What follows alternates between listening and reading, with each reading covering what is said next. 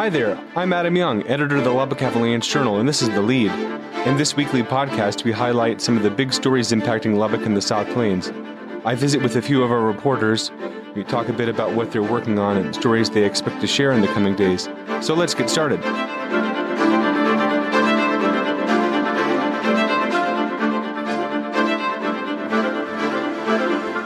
Welcome back. I'm Mateo Rosiles, the and breaking news reporter here at the Lubbock Avalanche Journal.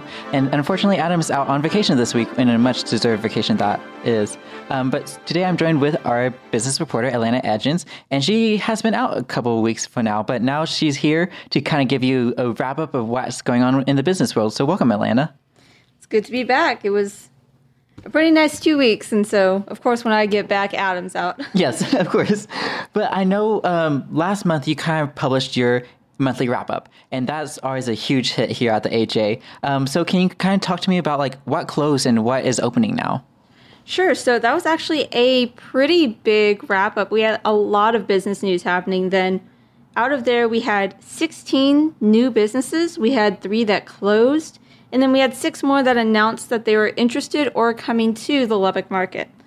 Out of those 16 new businesses, we saw tons of restaurants. We saw drink stops. In fact, most of that were was restaurants and drink stops. Some of those highlights included another Dutch Bros and Seven Brew opening. Of course, we had a new Asian restaurant taking over another popular restaurant franchise.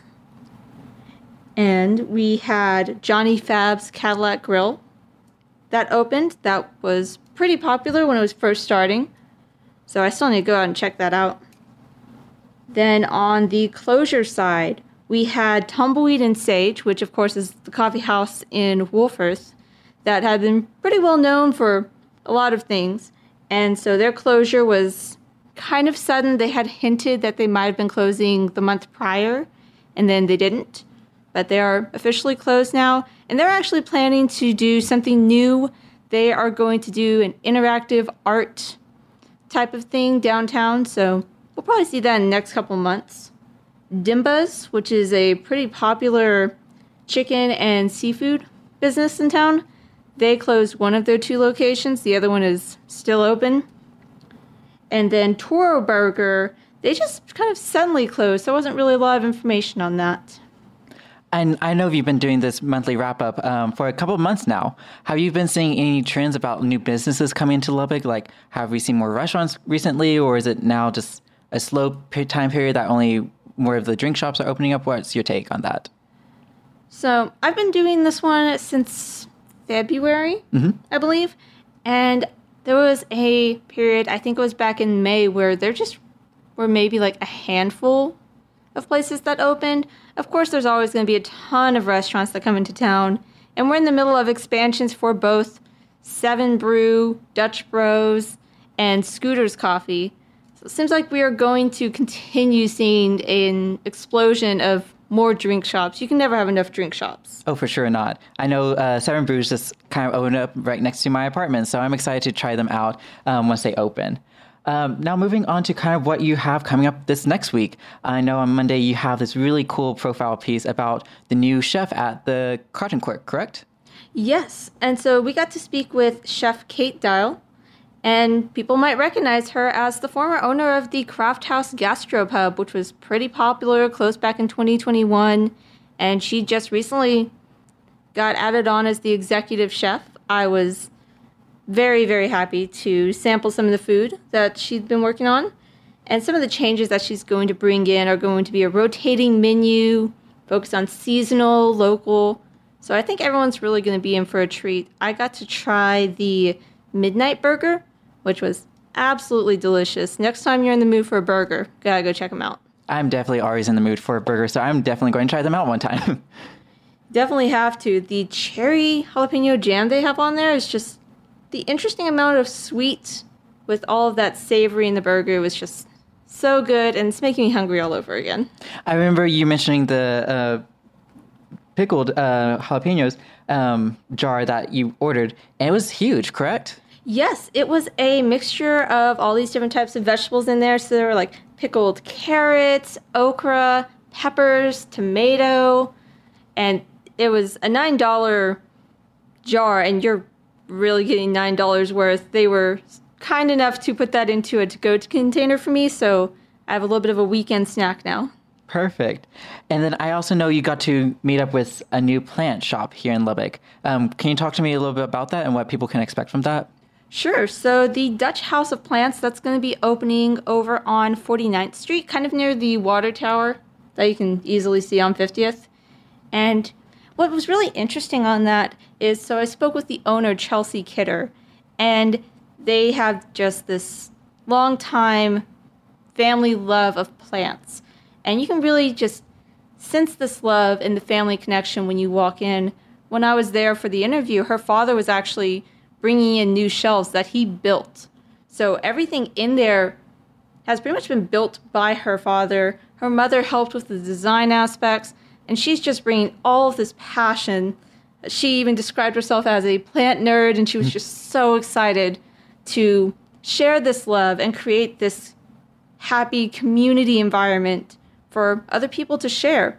And one of the things with me is I, I tend to kill plants, which is very sad. And she said, Well, if you end up having a plant that's struggling, bring it over and we'll try to figure out what's wrong with it. That's fantastic because I've been trying to get into the plant game myself. Um, I have this golden pothos that I've been trying to propagate and trying to grow and finding new plants to bring into the home. So that's fantastic that a business is willing to help those who are trying to get started. And I know this has been kind of a new trend for my younger generations out there. Um, because of COVID. It was just one of those things that people started loving plants and started buying plants. I know succulents were very popular at one point, even though I accidentally killed my succulents. So. Same. I, I tried so hard, but hopefully Dutch House of Plants will be able to give everyone a green thumb. And she's also got some big plans going forward. She wants to have these classes, maybe even doing like an herbal tea class so you can like make your own mixes. Interesting. I would be so down for that one. Yes. And so, anyone who's interested, of course, read the story we did and then go sign up for their newsletter and you'll be able to see all of the cool stuff they have going forward. They are opening on August 12th. Perfect. I will definitely be there when they open um, because I'm always interested in more plants. Uh, do they say what kind of variety of plants? Will be mainly house plants or plants that you can plant outside or what's the mix? So it seems like for the first part, there's going to be 900 varieties of plants in there. Oh, wow. Okay. There are a ton. And she's even going to have some exotics coming in that mm-hmm. she's going to have in this little separate section. But they are going to have some of your typical indoor, they're going to have some outdoor. And another thing they focus on are container gardens, which are these big pots that you can like put into your garden, adds a little bit of flair, different color.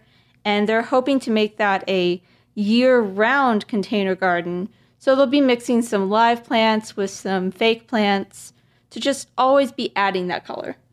Perfect. That sounds so amazing. I'm ready to check them out.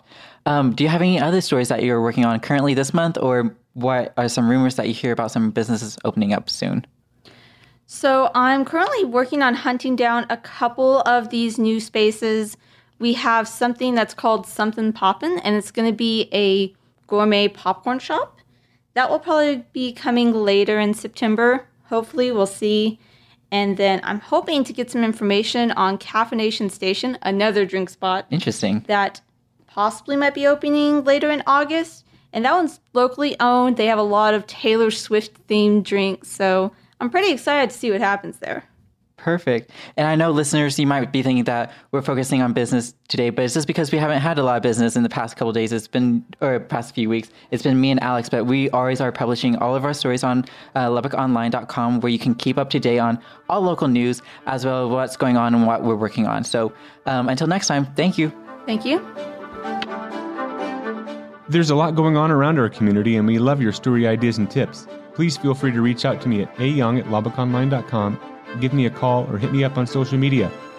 Here's hoping the week ahead brings great news and developments to Lubbock and our area. The lead is produced with the help of the Avalanche Journal's trends and breaking news reporter Mateo Rosiles and photo editor Annie Rice. Thank you for listening, and I look forward to checking back in with you next week.